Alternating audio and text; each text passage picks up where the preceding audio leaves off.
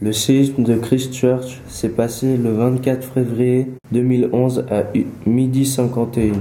D'une magnitude de 6,3 sur l'échelle de Richter, la Nouvelle-Zélande se trouve sur la ceinture de feu du Pacifique. La Nouvelle-Zélande subit 15 000 secousses par an.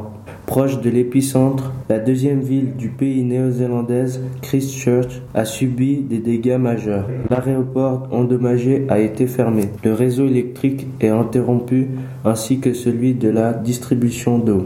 Tous les bâtiments ont subi de gros dégâts. Cathédrale et une école s'est effondrée sous une vingtaine d'élèves et l'immeuble local de la télévision de Canterbury s'est entièrement détruit. Les bâtiments détruits sont d'environ de 755 bâtiments. Il faudra entre 5 à 10 ans pour reconstruire cette ville. De quelle magnitude était le séisme ? La magnitude du séisme était de 6,3. Combien y a-t-il eu de morts ? Le nombre de morts était de 182. Quel est le montant des dégâts ? Le montant des dégâts était entre 6 et 8 milliards. Où s'est produit le séisme ? À Christchurch, dans l'île du sud de la Nouvelle-Zélande.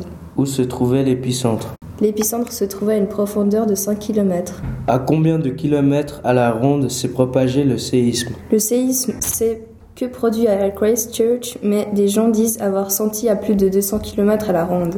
Quels dégâts a produit le séisme ?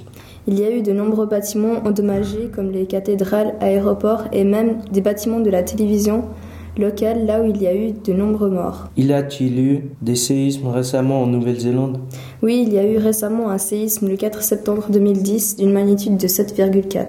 Bilan, 0 morts, 10 blessés, dommages d'environ 1,5 million.